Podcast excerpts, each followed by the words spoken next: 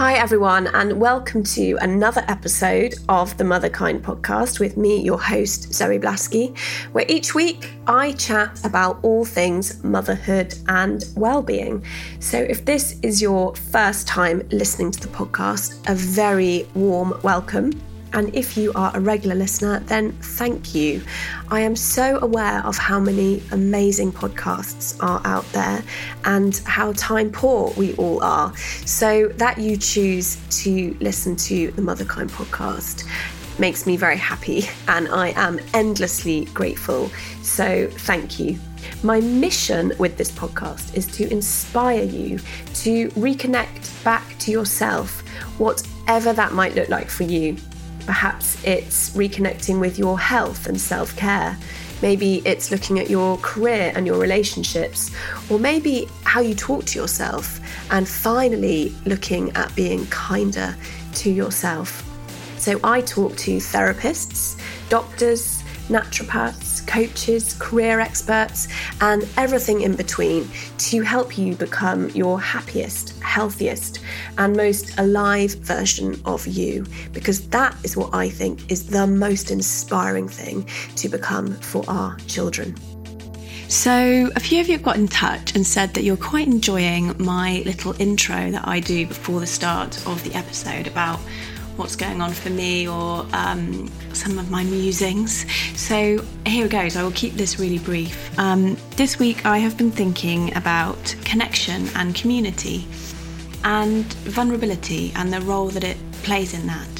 Because last week I went to a gathering, I suppose you would call it, of amazing women, some of whom I knew, like Lucy Sheridan and Emine Rushton, and some I had never met before.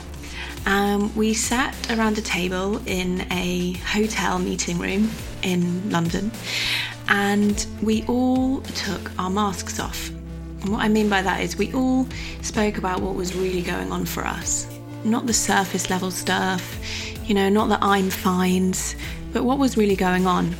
And it really struck me that at our core, us women so often grapple with the same things, you know, the same fears the same concerns that we're not enough or that we're doing it wrong or that everyone else has it right and we don't somehow, that we are perpetually unique, which of course is not true. We are so similar in the struggles that we face. And it struck me in this group of women, there were nine of us, and I only knew two, so many that I'd never met. It struck me how deep the connection came between us just in an afternoon because we were being so vulnerable. Now, I'm not vulnerable with some of my closest friends in the way that I was with those women, and it really got me thinking about how important connection is. But that we can only get that connection and that feeling of really being seen and really being heard when we're willing to be vulnerable. So, I was wondering whether you'd be up for taking a bit of a vulnerability challenge with me this week. So, the first thing is if you haven't seen it, go and watch Brene Brown's TED Talk. I'm sure you have, the whole world has. But she talks so eloquently about the struggle with being vulnerable, and I really relate to that. I find it easier now, partly because of my years of 12 step, where it's built on being vulnerable with people you don't know, and partly because I feel really comfortable with myself now that I feel like I can be vulnerable. I'm also really good now at judging who's safe and who isn't safe. I didn't used to be good at that. I used to tell too much to the wrong people and not open up to the people that were safe. So I've turned that on its head and I'm better at it today. So I'm wondering whether, first thing, would you go and watch that Brene Brown TED Talk if you haven't already? I suspect you have. And secondly, find someone in your group that you think might be safe. So it might be a family member, it might be a friend, and I wonder if you could just get a little bit more vulnerable, 10% more vulnerable. Just test what it feels like to take that mask off, just like I did last week with that group of women, and notice how deeper the connection is.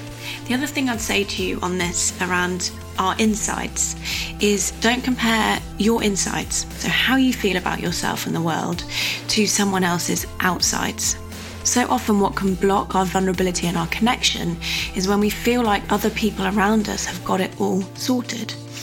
And I know that for me, when I was at my lowest and I was struggling the most with my mental health in my early 20s, I looked very, very put together on the outside. It was one of my coping tools. So, if you're feeling not great on the inside, just remember don't compare how you feel on the inside to how someone looks on the outside. Chances are they're feeling exactly the same as you on the inside. So remember that one. And the second one is just to see, as I've said, if you can just get a little bit more vulnerable this week. And I'd love to hear how it goes. You know, on this motherhood journey, it's so challenging, and I'm thinking more and more about how important connection and community is but a deep connection and community, not just surface level, real unveiling of what's really going on for us because I think from there we can start to really support ourselves in a different way. So that's what I'd love from all of you this week if you're up for it. Now, on to this week's episode. It is with Amelia and Emily Nagoski. They are identical twins, believe it or not, and they've written a book together called Burnout The Secret to Solving the Stress Cycle. So they both have doctorates, but in opposite fields. One is a scientist, and the other is a musician. So they approach well-being from a really practical and scientific standpoint. This book on burnout, if you follow me on Instagram, I've been pretty evangelical about it.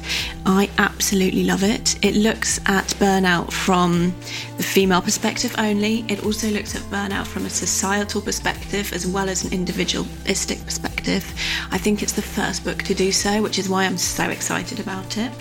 So the book is divided into two parts. The first part is, as they call it, putting out the fire if you're in burnout, what can you do to get out of burnout? And the second part looks at why did burnout occur in the first place? So, looking at why the fire started. So, I follow that broadly in the podcast. We jump around a bit. I really, really enjoyed it. They are highly knowledgeable. The stats that they have just at their fingertips is really impressive. And they were also really funny and really vulnerable. I really, really enjoyed it. So I hope you enjoy it. There is a little bit of swearing in the last three quarters or so. So if you're in the car with little people, just be conscious of that.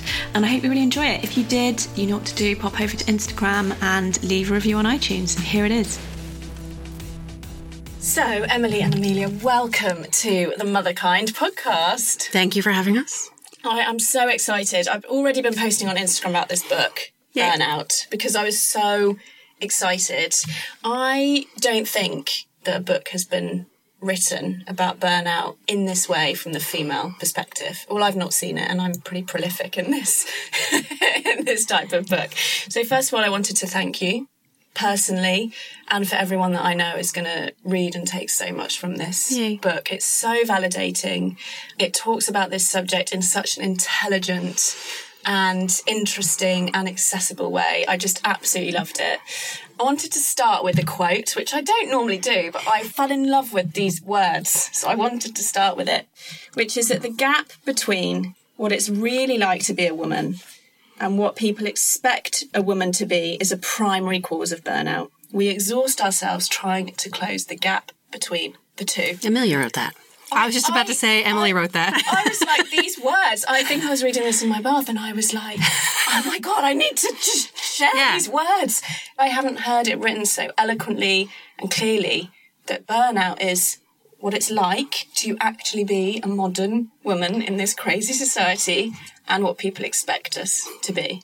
Mm-hmm. So, are we all burnt out? Are all women burnt out from your perspective?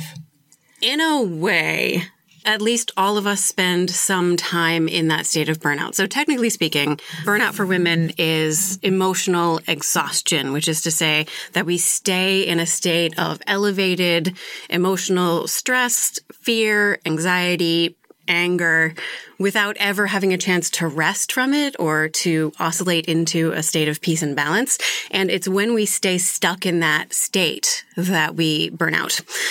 And I don't know a single woman who doesn't resonate with the experience of just like, I feel like I've used up everything I have and I'm still not meeting the standard that I feel like the world is setting for me. I'm overwhelmed and exhausted by everything I have to do. And I still worry that I'm not doing enough. I don't know any woman who hasn't had that experience. Nor do I. That was a great description, but can you take it down a notch and get slightly more granular as to what someone might be thinking and feeling if they're in burnout? Because what I want is for any listeners who are in it right now, I want them to be going, yes, yes, yes, so that we can help them right now move through it. So the day of a burnt out person often starts in bed with a total inability to get out of bed. You have not had enough sleep, or even if you had the right number of hours of sleep for last night, you're still suffering a sleep deficit, maybe months and months old, and you just have never had a chance to fully recover. So usually it's really hard to get out of bed. Do you have time and are you capable of brushing your teeth and taking a shower? Are there too many other things to do? Just do the things that will make you feel as clean and healthy and balanced and ready to face the world as you possibly can often burnt out people either don't have the energy or the time and they feel really terrible for not having the energy and the time. And one of the key parts of the burnout is the shame that goes along with, I'm so tired. I'm so ashamed that I'm so tired. I'm supposed to be able to do it all. And here it is. It's only 8 a.m. and you're already ashamed of everything that you are and how you live your life. So if you've got kids to get out the door and lunches to pack and all the other things to get ready for, and also if you have your own job to get to, now already I don't want that day and I'm exhausted. So you actually somehow manage to get through your day, one breath at a time, one step at a time. Somehow you eat something for lunch, whether you had time to make it something that would actually nourish you. I don't know. You cry in the toilet don't. stall at lunchtime. Yeah, there's a certain time of day where you just close the door and you have a cry for a minute and then like get back to the thing you have to do. And you're not sure why you cried or if you even feel better now, but you keep going because you have to. Mm-hmm. And you get home and the kids are coming home and there's dinner to make and homework to do. This is if you only work one job. If you have, for example, a second job, if your partner has a second job, if your kids are teenagers and they're working jobs too, and everything gets much more complicated. And then the neighbors next door, their kids are also taking swim lessons and going to blimp riding lessons or whatever it is that people do. And you feel like, I'm not doing those things. I must be a terrible mother. What am I doing with my time in my life that I haven't gotten my children a blimp yet? And that's obviously a completely unreasonable standard, but you feel like it's real and you're supposed to be meeting it and you're not. And it sure does look like everybody else is on top of it and doing all the things and doing fine. And you just feel like you are crumbling to pieces inside and just barely dragging yourself through the day. You probably feel physically very unwell. You probably dislike what's happening to your body and the ways that it's changed over the last, I don't know, decade. And maybe you felt so bad. You've even been to a doctor and been like, I feel terrible. What's wrong with me? And they don't know. They don't really have an answer for you. Maybe they tell you to eat more vegetables or to get more exercise. And you're thinking, yes, I should be doing that. Do you have time to do that? You may not have time to do that. You read the advice that says, oh, find exercise that's fun for you to motivate you to do it. and so, like, you love dancing. So you try to find time to go dancing, but you don't have time to go dancing. So you decide to make it a thing where you're going to enrich your children's lives and you take them dancing, but they hate it. And they don't want to. And they don't have time either because they have blimp lessons to go to. so now you feel really terrible about everything, physically terrible. Your doctor doesn't have an answer for you. And society is showing you on Instagram that everyone else is doing it right. And you're the only one who feels like crap. It's not true. And you look online and the advice is green smoothies. Yeah. Oh, I'm going to drink like 10 green smoothies a day. You start the first day and you have two green smoothies and then you have to go back to the market and get more stuff to make this and you don't have time for that. And also no energy. and this is what I love that you say, which is wellness is not a state of being, it is a state of action. action. Now, I wanted to ask you about this because I think, you know, that picture that you just described, if every listener isn't nodding along, I'll eat my hat. that is not at all from experience. That's well, I'm going to ask you both about this too. When I read that, I got what you meant well-being is a state of action. Mm-hmm. However, from that picture that you just described, surely what that person needs is less action. Sure, that person needs more being and less doing. So, how does that work? Describe to us what well-being is to you, and then second part of the question, I want to talk about how we get out of this, the tools we can use to fight this fire. The end of that quote from the book that wellness is not a state of being, it's a state of action. The rest of that is it's the freedom to oscillate between the cycles of being human. So if your action is always pushing forward, pushing forward, pushing forward, pouring out, depleting yourself, That's action that's not an oscillation. There has to be action and back to rest and connection and back to isolation. So it's not just action alone, it's action that oscillates. And this is human giver syndrome, which I related so much to this. I mean, I would say I'm in recovery from being a human giver after years of doing it. So that state when your action is perpetually giving, mm-hmm. leading your energy, you call that human giver syndrome. syndrome. Can you tell us a bit more about that? How it happens mm-hmm. and why someone finds themselves in that place where they're giving themselves away yeah. almost perpetually, almost addictively. Oh, yes. So we get the language from a very dark but short and wonderful book called Down Girl The Logic of Misogyny by the moral philosopher Kate Manne. She posits a world where there are two types of humans. There's human beings, and implicit in that term is the idea that these humans have a moral responsibility to be their full humanity. They're human beings. And the other group of people are the human givers who have a moral responsibility to give their full humanity. Guess which one the women are, right? in our formulation, it's not just that we are givers, it's that we have human giver syndrome. We live in a world contaminated by this false but highly contagious belief that women have a moral responsibility to be pretty, happy, calm, generous and attentive to the needs of others. Not only do we have this moral responsibility, but if we fall short in any way, we deserve to be punished. And if no one steps up and punishes us, we will go ahead and just beat the crap out of ourselves instead. And I want to make clear that giving itself, being generous and attentive to other people's needs is not the problem. The problem is that we do this in a context where there are some people who feel entitled to take everything we have and any amount that we give just makes them feel more entitled to take even more from us without ever reciprocating. When it comes to rest and sleep, we write about this a lot.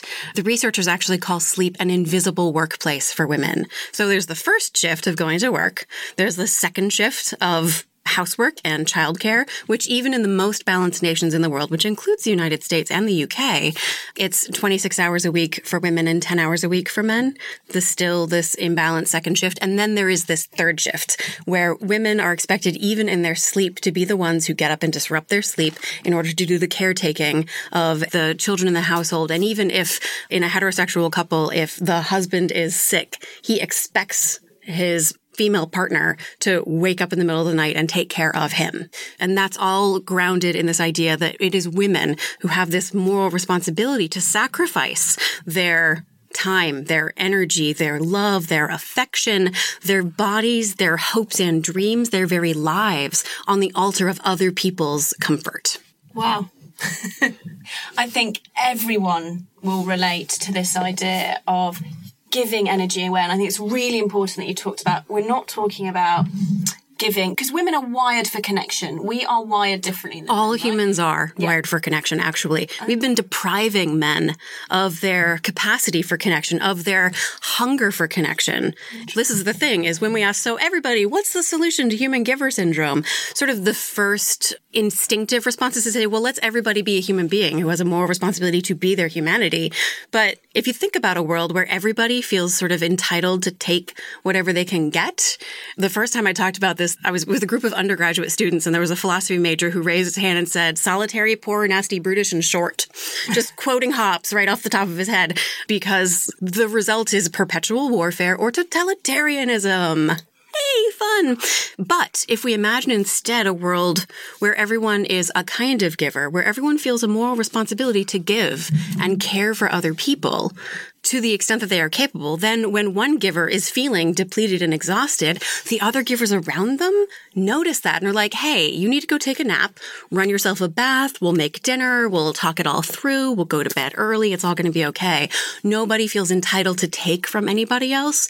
Everybody feels a responsibility for caring for everyone, and so nobody gets fully depleted. And didn't women used to fulfill that role far better for each other when we were living in more integrated communities. For sure. There's something historical about this sort of nuclear family situation where we're like tiny pockets of families. And it's really not a sustainable way to live to have just like one family living in a home in isolation. That whole it takes a village thing is like very real. It takes way more than two adults. It takes way more than one adult to successfully raise children into competent humans. In my world, you know, I talk about this stuff almost every day. The conversation is changing around the importance of that phrase. And I think people sometimes say it flippantly, but there's so much depth and truth to that idea. Yeah. So is that what you would say then? So if someone is nodding ferociously and they are in burnout right now, Yeah. as you described, Amelia, that day that you described, Can't get out of bed. can't Have to get out of bed. Everything's overwhelming me. I'm in perpetual shame because I'm not living up to this idealistic standard that I think everyone else is reaching. Mm-hmm. What does someone do? We're going to come on to, you know, you describe it in the book as the first part is about putting out the fire. Mm-hmm. The second part is looking at why the fire started. So we're going to come on to a lot of the stuff, Emily, that you were just talking about, the societal challenges. But I want to just get into, let's put the fire out. Mm-hmm. And then let's look at some of the structural challenges. If you feel like you're not enough, that's a form of loneliness. And how you solve that is you reach out for help. If you are exhausted and overwhelmed, you do not need more grit. You do not need more persistence. You need more help.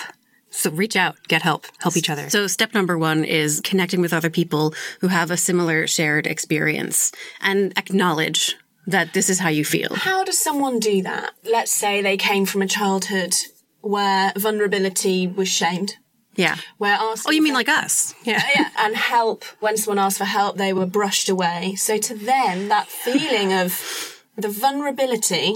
I think sometimes we can say these things, but because of the work that I do with clients, the deep work around Mm-hmm. this stuff, some of my clients say, I feel like I'm going to die when I yeah. ask for help. Yes. Yes. You're relating. Yes. how does someone who is in this state everything they want is on the other side of that ability to take the mask off to cry in front of a friend to phone someone up and say can you have the kids for the afternoon but they just can't get there what would your advice be I would say it depends on the depth of the wound yeah that's causing that fear. If it's coming from intense childhood adversity, from trauma, from chronic neglect, then it's coming from a place of such injury that I'm not going to recommend a person just try it. Just go to a friend and say, Hey, let me be vulnerable and authentic with you about the ways I feel inadequate. That's too big. Start by having a small, quiet conversation with your barista, like smiling and complimenting their hair and having them smile back at you and like that superficial, pleasant interaction is the starting place for your brain recognizing that the world makes some kind of sense and is not inherently threatening. You start small. That's very very helpful Does that make sense? very helpful so that if you go big and talk to someone and it fails, then you give up. Are you ever going to try again? choose the person So carefully. connect with Yeah. very very very carefully. Which is one of the reasons why, if it's coming from a place of really deep trauma or neglect, then your capacity to anticipate who's going to be good to share with has probably been impacted in a pretty critical way. Yep. So that you don't know how to tell who's good to trust and who is not good to trust. Yeah. Another really gentle, beautiful starting place is with animals, pets. Like the look in my dog's eyes when I come home. If I had to choose between my dog's facial expression when I come home and my husband's facial expression when I come home, like he's awesome. He's great. He's totally there for me. But man, my dog's eyes, like the soft glow and the wagging tail, like there's no expectation. There's no falling short with my dog. There's just, I am so happy to see you and I don't care what didn't work for you today. I just freaking am glad to see you. this is why pet therapy is So effective. Horses, Yeah. cats, even fish and snakes. Okay, so the first thing we would say is connect Mm-hmm. with all of that brilliant information. I want to go a little bit further with that. Oh, great. Practicing with random strangers in low risk interactions, yes. Animals also low risk. They also give something back that's really valuable. But human beings have the capacity to connect on higher planes. So if a relationship with God or any kind of creator deity or just the nature and spirit of inspiration or nature itself or nature herself, if you can turn towards something that's larger than you. And that doesn't have to include a community of human beings. It can just be a direct connection if that's part of your faith or spiritual journey. And at the same time, there's that voice in your head that's telling you people aren't safe. I can't turn to people. If I'm going to be vulnerable, it's going to be a weakness and I'm in danger turn toward that voice because that came from somewhere and ask her, "Hey, I hear you're really afraid of something. Is uh is there something you want to tell me? What are you afraid of? What do you think is going to happen? Turn mm-hmm. toward her with kindness and compassion and empathy for what she's been through and gratitude for what she's trying to protect you from. And if you're thinking of her not as just you and your own pain, but you unblend from her and feel like she's someone else. It's so much easier to be compassionate towards someone else. I totally agree. So you turn toward that voice in your head and say, Hey, I hear that you're afraid. I think that it would be good for us to connect with these other people, but let's make sure that what you're afraid of is not going to be a threat to us. Let's talk about this yeah. and listen to what she has to say. And this is what Kristin Neff teaches. Yes. Yes. She's been on the podcast. We talk, so oh, some, oh, someone, Kristin Neff. Yeah, We're both like waving at ourselves like we're turned on. Have you done her trainings? And oh my gosh, she's amazing.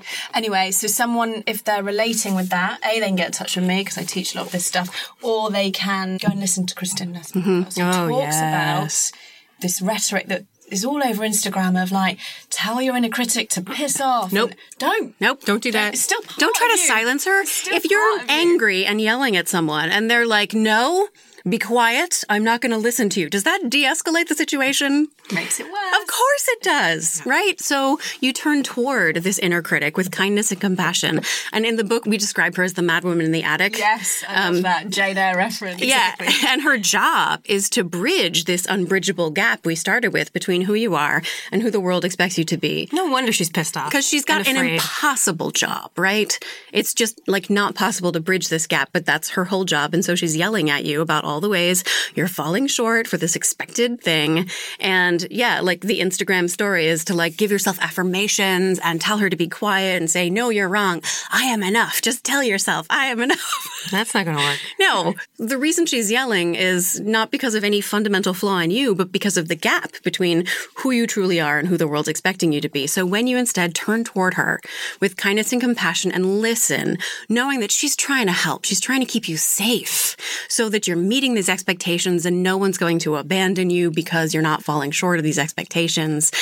You thank her for the way she's trying to help you. You acknowledge that she is trying to help, even though it's not necessarily super productive. You listen to her fears. When I ask people to describe their madwoman, they start out with all these unpleasant characteristics, like she's really mean, she's really pompous, but then they talk about her vulnerability and her sadness and how tired and grieving she is because of how hard she's been working and how little progress she's been able to make because her job is impossible of helping us to like bridge this gap. Yeah, I think that's such an important point for people to hear.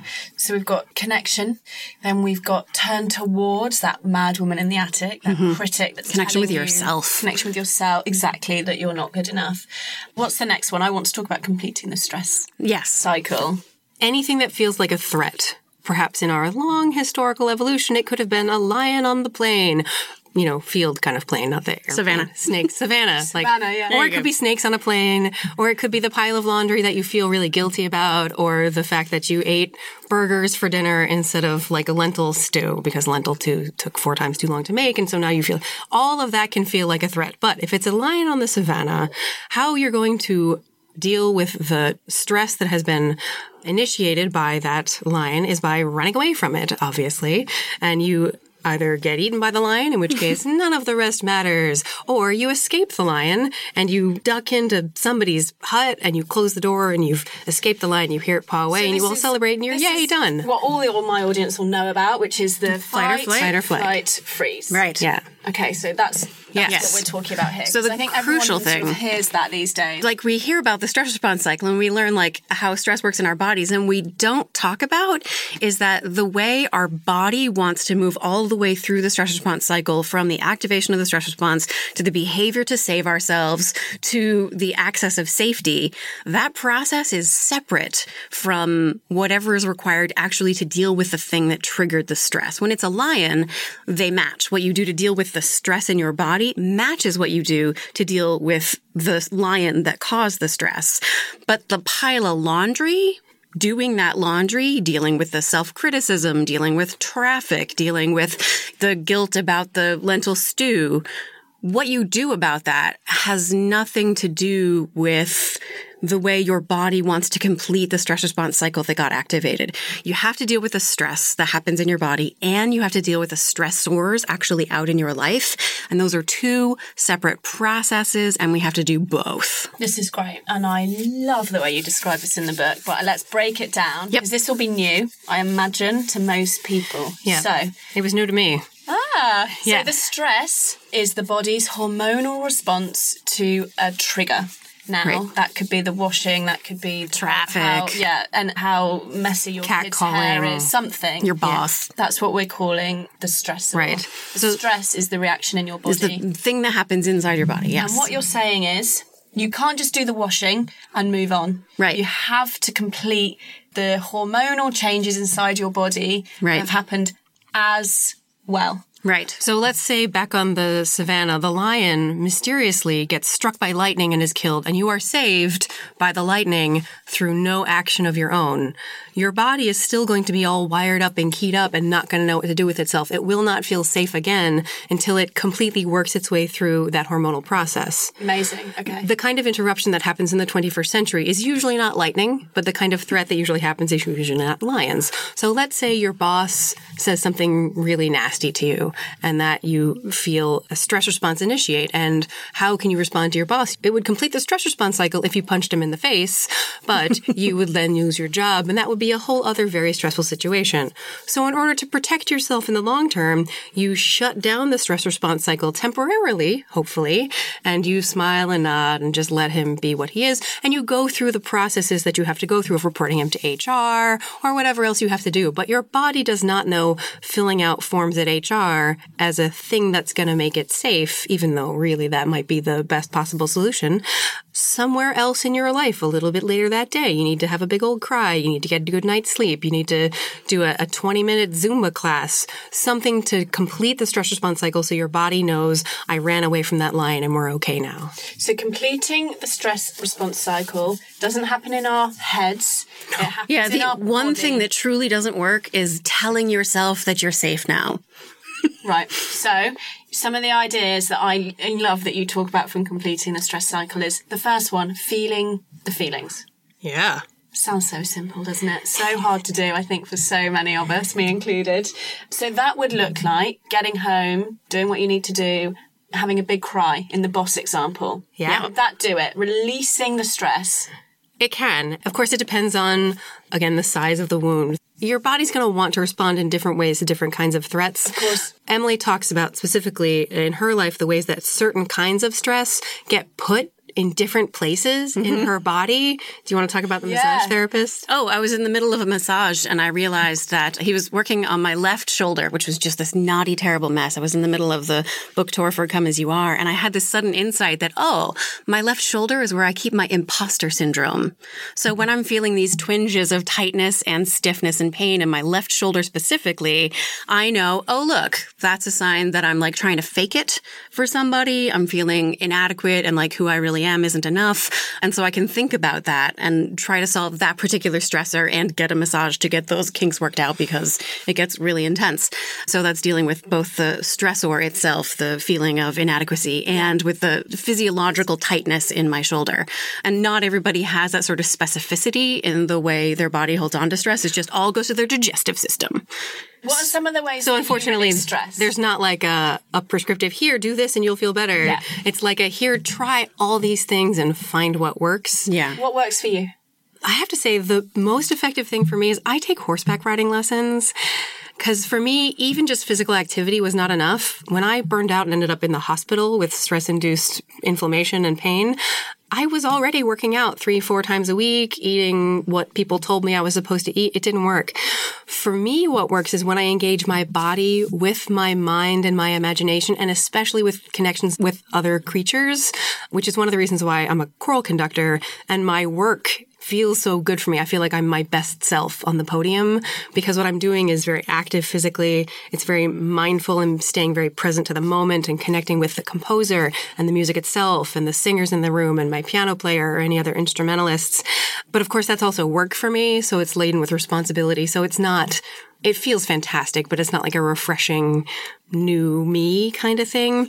Horseback riding does it because it's so physical, so demanding, like with my actual muscles, and requires me to be in the moment. If you get distracted when you're on a horse, you can fall off. A bit like skiing, isn't it? yes. Skiing is a lot the same way. You have to be really mindful the whole time, otherwise, it's a little bit dangerous. Yeah. Or very dangerous. Very dangerous. Yes. And horseback riding also happens to contain the element of connection with this great big hilarious animal with a personality of its own, and also my instructor who's constantly, you know, reminding me, lengthen your legs, lower your hands, hands forward, hands back, relax your shoulder. like it's it's time, it's so intense, and it's yeah. and it's there's so much to it, and I think that's one of the things that's required. Just for me, it has to be all the things all at once in order to work. You know, you live busy lives. We are being triggered with these stressors. I imagine almost perpetually. How often do you horse ride? Surely not every night. No. When so, I have a lot of time and I'm making extra time, I would ride twice a week. Okay. Do you have a daily way that you're completing the stress cycle? Is it something we have to do every day or just when we notice the cortisol? You don't have to do it every day, but you're going to be so glad if you do do it every day. Luckily, it's not just about physical activity or mindfulness. There's a whole list, obviously. There's the like book. seven in the and book. my favorite one was kissing for six seconds. Oh six yeah, seconds. six second kiss, doing that twenty with my second husband. hug. How's He's it going? delighted. Oh yeah, He's delighted.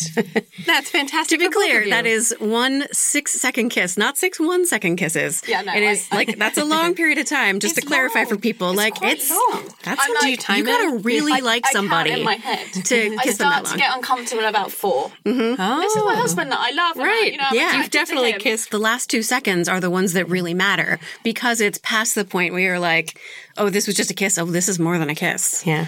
Because it tells your body that, like, this is a person you really deeply trust who can be an emotional home for you, a home base. Mm, It's so amazing. In couples therapy, we've had loads of couples therapy. I think this was the one before we got married, and we learned to stare into each other's eyes for four minutes. That's a long time. It's unbelievable what happens. Yeah. Like the connection Yeah. we felt, and we still do that now today. and amazing Yeah. things bubble up just out of nowhere. things. Yeah. Sometimes resentment, sometimes a pure love I can't put words to. Right. Sometimes totally random stuff, but it's Yeah. just holding that for four minutes. Yeah.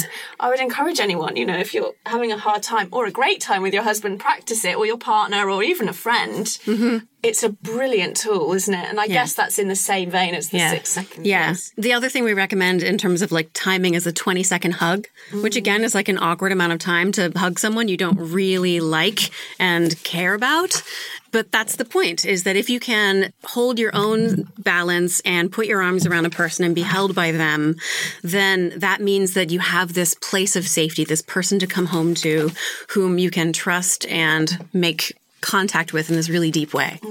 So we've got all these lists of different things you can do Yeah. and how you're going to fit into your life. One of my favorite worksheets in the book, the worksheet that helped me the most when we were, you know, writing the book and Emily made a worksheet. Here, Emily, try this. The one that I like the most is in the chapter about sleep, which is chapter six, Can't wait to talk about sleep. which is the the real calendar versus the ideal calendar. And there's a 24 hour schedule and you just block out what you do in all of the time and then you go through and try to see if you can fit in 30 minutes of stress reducing conversation and 30 minutes of paying attention to your food and stuff that you might never think consciously about doing but maybe you're doing without intentionality and you're going to make sure that it's every day. So I love the worksheet of the ideal calendar where you can find out where you can put the time in. It doesn't have to be horseback riding every day, but if it's horseback riding once a week and then another day of the week it's something else, another day of the week it's a whole other like you hmm. probably only grocery shop maybe once a week, maybe twice a week, maybe it's different in the UK. If it's 30 minutes every day of paying attention to your food, if it takes you like an hour to grocery shop, if you're grocery shopping mindfully, that counts for 2 days worth of paying attention to your food. It doesn't have to be absolutely perfectly scheduled every single Yeah. day. And that is in the book. So It's if- in the if- book. If people get the book, you Page get 180. You get the worksheets. Let's Yeah. talk about sleep because this is oh, another Oh, man. super important way that we can heal from burnout. Yes. But we're mothers. Yes. Mm-hmm. Everyone listening is a mother, and sleep is like the the thing that you is so close to your grasp, but often Yeah. we can't just get it. Let's talk about sleep and why it's so important. Let's talk about the forty-two percent figure, and then let's talk about what I do, what other mothers do who have disturbed sleep. Like I was up at mm-hmm. one a.m. with a toddler screaming and mm-hmm. Sleep. Let's talk about sleep. Yes. Amelia has to rein me. I have a whole hour long talk I give just on sleep. And Amelia's like, back it up, Emily. They don't need all that because is it news to anybody that sleep is important or good for you? Like we all know, like I've got statistics out the wazoo about how important it is. It's good for everything. Sleep is a miracle. There's a French proverb, when you are broken, go to bed. For me, it is the key. If you have to choose between sleep and exercise, choose sleep Oh, I totally every with single time. Every time. You're setting yourself up for injury if you exercise without getting adequate rest. That said, human giver syndrome. Women are expected to sacrifice their sleep. Imagine you show up at work and you're like, I only got four hours of sleep last night. I was up with a screaming toddler. And then I had to bake six trays of cookies or cupcakes for a school thing and whatever. And everybody's like, oh, only four hours of sleep, yeah. But really, there's a sort of like valor to that. There's a sort of virtue in that exhaustion. Whereas if you showed up at work and were like, hey, everybody, I got nine hours of sleep last night. I feel fantastic. The response is likely to be, that's really nice for you. How nice for you that you got that. Self care so important. I don't have that kind of time, but it's so nice for you that you do. Mm. So the culture around sleep is the main barrier. It is not knowledge. it is feeling like we're not supposed to. I have lost count of the number of women who've told me they feel guilty about sleeping, which is literally the same as feeling guilty about breathing. It is that necessary to us. And That when I shows- ask that why, shows the human giver syndrome in its worst, isn't Yes. it? When someone's guilty for sleeping. for a basic physiological need. I mean, it literally does begin to degrade your body and very, you can die of sleep deprivation. Oh, it's slow. Well, believe it. Right? Had a newborn. It's used as a torture technique. So sleep is that important. We all know it's that important. And yet what it takes in order to access the sleep is not just the decision personally to prioritize our sleep, but creating a sort of emotional infrastructure. We call it the bubble of love. People around us who insist as firmly that we get our own rest as we insist that they get their rest, that we're all taking care of each other and helping each other to overcome this internal voice that's saying, no, no, getting adequate rest is selfish of you. It's more important that you do XYZ than you get the sleep. So it's not just the sleep itself, it's cordoning off the time and also getting help, enlisting the support of the people around you in agreeing that your sleep matters that much. This is fascinating because I coach loads of mums, so that we talk about sleep pretty often. Yeah. And in my experience, although this is just a limited experience of what 100, 200 mothers, often the husbands will say, "Would you just go to bed? Go and have a nap. Mm-hmm. I've got it." And my clients will say to me, they feel like they can't. It's Yep. Human giver syndrome until dot dot dot. The washing's done. The Yeah. emails are applied to. The play dates are organised. The crazy mess on the floor is. It's human giver syndrome, isn't Yes. it? So, what does someone do? And I think you are so insightful. This is not a knowledge issue. Mm-hmm. You know, you're intelligent. Did you know exercise, not- vegetables, and sleep are good for you? Yeah, right. Like, no kidding. Exactly. This is not a knowledge issue.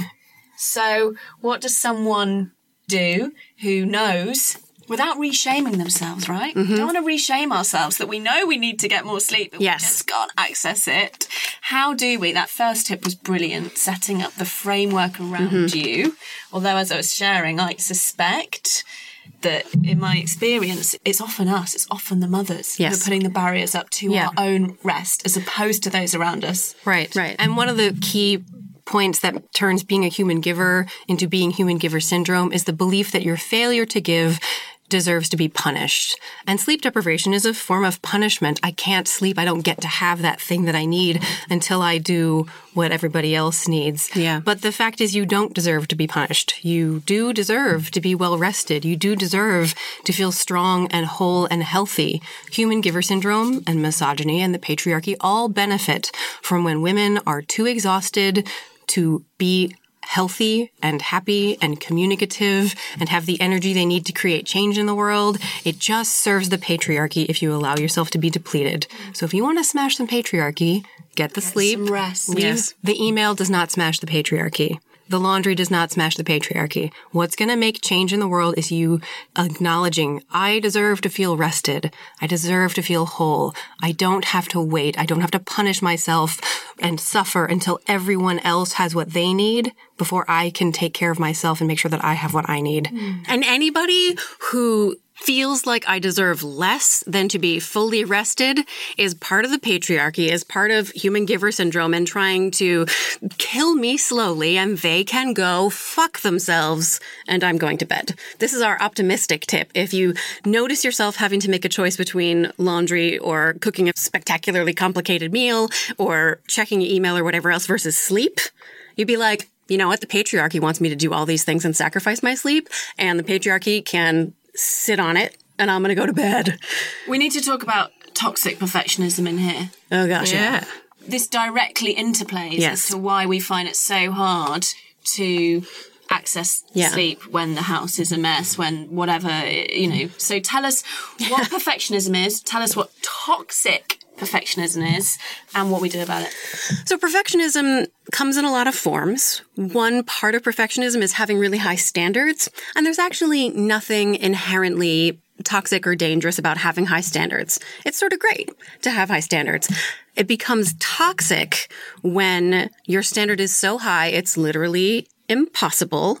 Even though part of your brain is like, no, it's not impossible. You should be able to do this impossible thing. An example of toxic perfectionism is any plan that doesn't take into account the fact that you are a mammal who needs to pee and eat and rest and experience love. And a mother. Right. So if it doesn't take that into account, then it's an impossible plan. And if you believe that your inability to achieve that impossible standard makes you a failure, not just that you have failed at this task, but that you are a failure, and so you beat the crap out of yourself, you end up with all of these injuries because you're beating yourself up. So if you imagine you have physically beaten yourself up for falling short of a goal, first of all, would you ever parent your child that way? If they fall short of a goal like that, are you going to like yell at them and tell them about all the ways that they are fundamentally flawed, broken, and inadequate as a person? You would never treat your child that way. So if you find yourself beating the crap out of yourself, does that make you stronger? Like so that you can like get up on that horse again? So that you can like get up the next day and try again? No, you now have to recover from the injury you've just inflicted on yourself, right? And so you try to work toward this impossible goal when you are even more impaired than you were before because you beat the shit out of yourself. And so you fail again. And so you beat the shit out of yourself again, which reopens the wounds that had maybe just begun to heal. So that's toxic perfectionism. And that's burnout. Oh, yeah. When it gets really bad. Striving for something impossible to reach and making absolute shaming statements about yourself. Yeah. That's burnout. Yeah. So it gets to the point where part of you knows the goal is impossible. So you can't even get started. You know that feeling where like you know what the steps are and you can't take that first step because part of your brain knows that it's impossible, knows that you're going to fail. And so you can't even take the first step.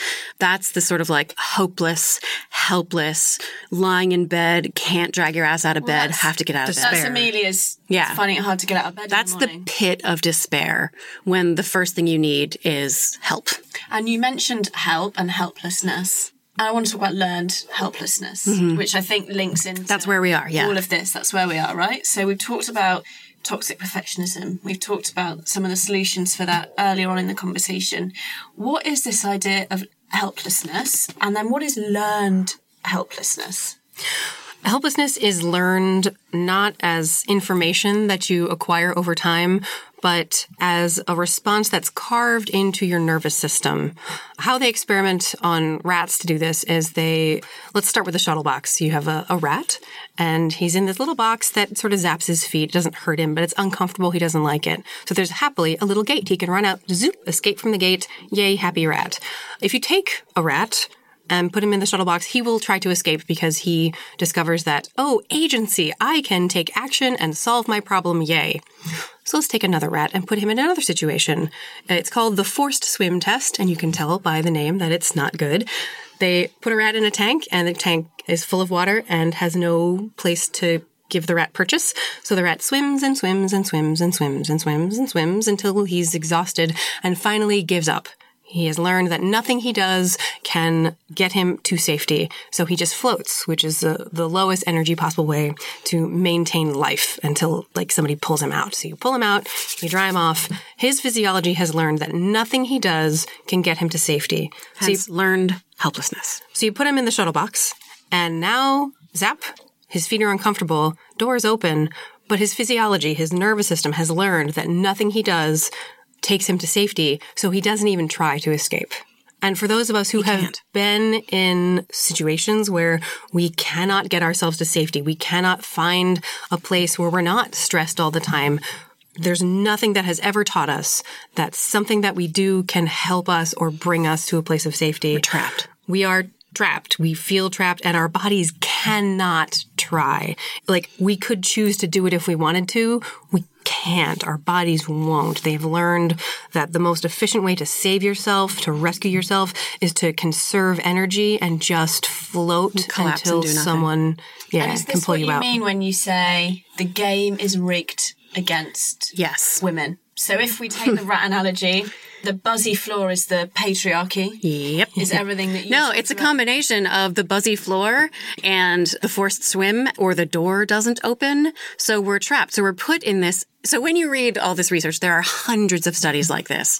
There's a part of you that wants to go up to the rat and be like, dude, the game is rigged. They're fucking with you. They don't want you to be able to get out. It would help so much if the rat could just know. And when they do these studies on humans, they actually do that. So in one study where they're playing an annoying noise and some of the participants, there's a way they can turn it off. And for some of the participants, there's no way for them to turn it off, though they've been told there is a way. At the end of the experiment, they make sure they say to the helpless participants, Hey, listen, the game was rigged. There was no way to turn it off. It wasn't you. You weren't failing the game was rigged. And it's instantly a relief for these participants. They can be like, okay, I'm not crazy. There was nothing wrong. The game was rigged. Because as far as rat research goes, it may or may not reflect human physiology. But what they've learned is that when you put humans in a helpless situation, you tell them, oh yeah, you could turn that noise off. Just figure it out. And it turns out there is no way. They leave with the same physiological characteristics yes. as those rats had. They are physically depressed. Their energy is low. Their dopamine levels are cut in half. And this makes me want to cry and it makes me want to scream. And because this is what I want. That feeling is why chapter four is about the patriarchy. Our job is to say, look, the game is rigged. yeah, game is game rigged. It's not that you are failing. So if you are experiencing burnout, all the things that we've talked about, and you know, it says on the front of the book, for every woman who thinks I'm not enough, what the message is is that it is not your fault. Yes. The game is rigged. Mm-hmm. I don't know if it's on purpose. I think it might be on purpose. I think it's on purpose. But we're, yes, if you feel trapped, it's because you're trapped in a rigged game. And just knowing that in and of itself helps a lot. In the movie Gaslight, from where her husband is flickering the lights and rummaging around in the attic and telling her, Oh, you're just imagining things. It's yep. your fragile nerves and lying to her. And she feels like she's losing her mind. And there's no one to confirm for her, yes, the gaslights are flickering. It's not your fault. And then at the end, the police officer, Joseph Cotten, comes in and says, Yes, ma'am, the gaslights are flickering. And it's so validating and vindicating. Yes, yes, it hasn't been me this whole time. My inner experience was true. Yes. And the lies I was told by this external force are false and I was right all along. So if you're feeling like this can't be right, I am frustrated. Right. Why, why do I feel crazy? Yeah. It's because the gaslights are flickering. Yeah.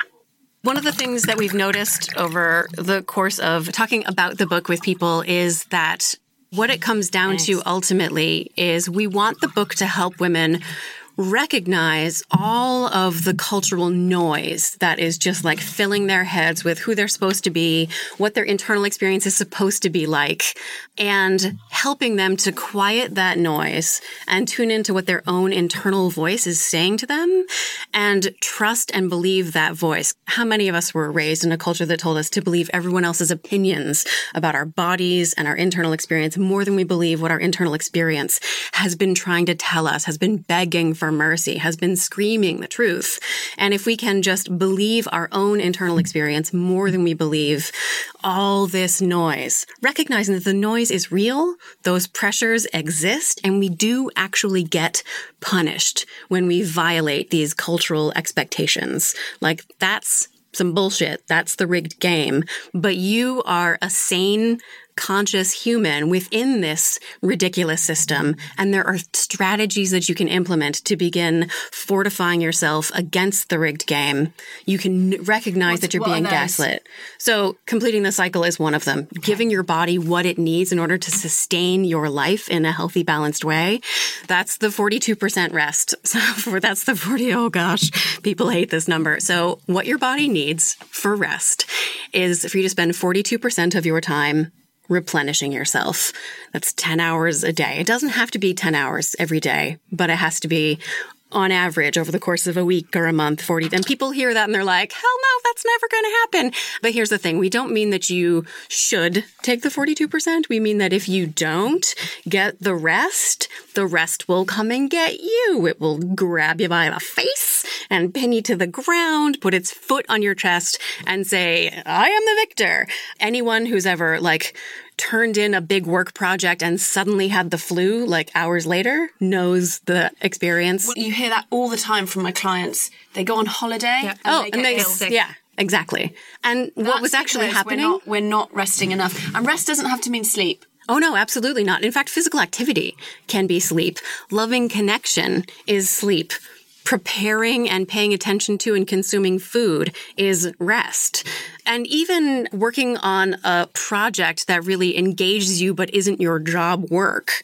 Like when I was writing the book, I also wrote a novel, and that was rest for me because it used a different gear in my brain. So is a short shorthand for this if it feels restorative? Yes. Right. Okay. Yeah. So if something feels restorative, we need to be resting, sleeping, or doing restorative Yeah. actions. And even um, 10 hours a day. daydreaming, letting your mind wander is a form of rest. Yeah. Absolutely. Yeah. Really important.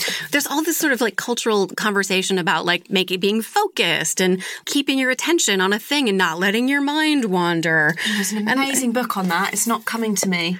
I'll put it in the show notes. There's Okay. a brilliant book by a psychologist about the power of imagination and daydreaming. It's yes, it is so essential and we need to give ourselves permission to just like let our minds wander into the future and into the past as long as we're not stewing in self-criticism or other negative affect if we're like just fantasizing about what the world could be like or what we might do in the future that's really healthy and in fact necessary I want to rewind for just one second because we started talking about rest when we were talking about unlearning helplessness. oh yes And I just wanted to say, oh, do a thing. One of the things that they do with puppies, they put the puppies in the shuttle box, and once a puppy has learned helplessness, it's I not know, I know. Ethical to leave a puppy in a state of learned helplessness. that's the thing it's not ethical to leave a puppy in a state of learned helplessness but we do it to women okay go ahead So what they do with puppies is they just pick the puppy up and they kind of like they drag it across through the door and be like, "Look, you can get through the door. You can escape the shock." And it takes a couple of tries, but they actually physically, Physically move. move the puppy and show it. Look, What's your body. for a burnt out woman? Well, when I was moving about two years ago, the house sale went really badly and I had to live with Emily for six weeks. The sale of our previous house and the purchase of our new house, it was just a shit show.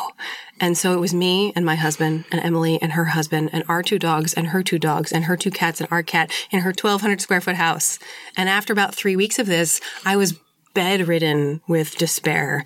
Yeah. So frustrated. So Emily had to go to work. She had a job and stuff and she had to go do things. And she texted me a picture of a pile of I don't remember what it was like. It was different kinds of candy that had to be sorted into bags for her orientation group of students that were coming. And she's like, I need these candies sorted. And I was like, oh, So I just go and just sort candies. Do anything. Show your body that it is capable of accomplishing something. Yeah. Anything. Show your physiology, show your nervous system. Do something. You can escape from a trap, even if it's not the big trap, even if it's not the big rigged game, it can do something. The day that I woke up to learn that Donald Trump was going to be the president of my country, like that day, the despair was so deep in me. I was I just moved into my new house. So what I did was I dug a trench and filled it with gravel and made a pathway from my front door to my parking area in my new house. It took two and a half hours on a weekday morning when I had to be at work very soon, but I had to do something because I can't fix Yeah. Donald Trump. That's completing the stress cycle that we talked about. Partly. So it's physical activity, but it was also accomplishing a thing, making a thing. Crochet can do the same thing. Look, even if I can't end the patriarchy today, I can make this. to do something that is within your immediate Power. control. Yep. Sometimes Yes. I talk about this with clients. When you feel thirsty, go and get a glass of water. Yes. Look, I did it. These simple, Yes. tiny little, Yeah. tiny, tiny, tiny actions. I rescued myself. I Yeah. I, Yeah. I won a game. Even if I can't win that other game. Has a friend who had really pretty severe postnatal depression because her birth was traumatic. And for her, literally leaving the house, walking around the block once, like I did it.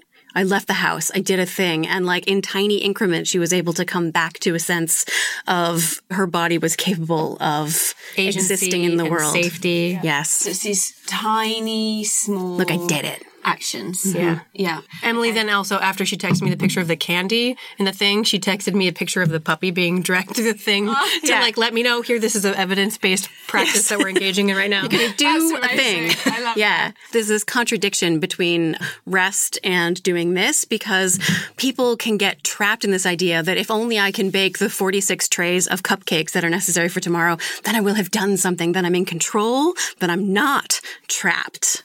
And so there is a balance you have to find between like, I'm going to do this thing and it's going to feel rewarding because I did a thing. I am not trapped. I am not helpless versus I'm going to go to bed because that is what this monkey suit that I walk around in requires.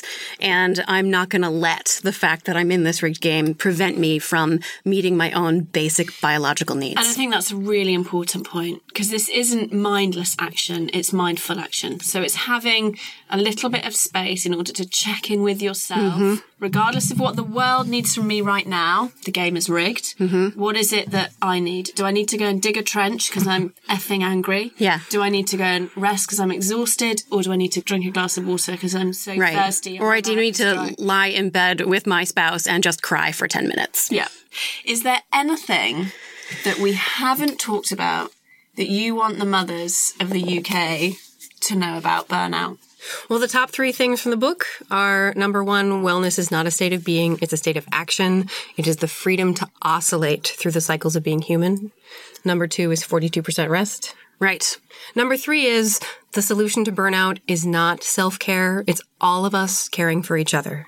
So when you feel stuck, that is where burnout begins. And the longer you stay stuck, the more burnout you get. First step is reaching out for help. Mm-hmm. Second step is turning toward your own difficult internal experience with kindness and compassion. And the third is recognizing that dealing with the causes of your stress is a separate process from dealing with the stress itself. And you have to do both. When it comes down to a choice between one or the other, choose taking care of your body first so that you can be well enough to deal with whatever it is out in the world that's causing the stress. Brilliant. And I always ask the same question at the end. And I don't know if you know I'm going to ask you this. No. Which is if you could give just one gift to all the mothers in the whole world, what would it be? A wife. let you have one each. A wife. Oh, I'd love a wife. Yeah. What would a wife give? All the things that they give. It's actually Amy Poehler in her book, Yes Please. She talks about every mother needs a wife. You need someone who does as much caretaking as you do to help balance out the amount of effort that it takes to not just like the physical demands of it, but the emotional demands. Because it takes more than one person who just feels that moral responsibility to give to have enough to give. Yeah, I would like to give every mother in the world permission to fail and be terrible at as many things as they try. That being a mess is totally great. That missing mm-hmm. the basket is completely okay. Hey, I failed. Wow. I'll do better next time, but I failed. That's, it's totally great. Hallelujah. Thank you very much. so that's it. Thank you for listening to the episode. I hope you really enjoyed it. And if you did, please do leave a review on iTunes. It does make a massive difference to the number of mums that we can reach with this content. If you were listening to that episode thinking about one of your friends, that they might benefit from what we were chatting about, then just tag them in on Instagram. My bio will include the link to the podcast so they can find it really easily from there. People often tell me they're desperate to share it with their friends. So if that's you, then please do. I feel like the guests that we have on the podcast, their wisdom just deserves to be heard far and wide. So help me make that happen. I'd be very grateful. And also, if you want to send me any comments or thoughts about the episode, then please pop over onto Instagram at motherkind underscore Zoe. And also, just to let you know about my coaching. So, I do work one on one with mums on my program which is a three month program called Reconnect to You. So, if you want to work with me on taking your power back in any area of your life, then please do get in touch. Just drop me an email, zoe at motherkind.co, or look on the website, www.motherkind.co. That's it, and I hope you have a wonderful rest of your day. Take care.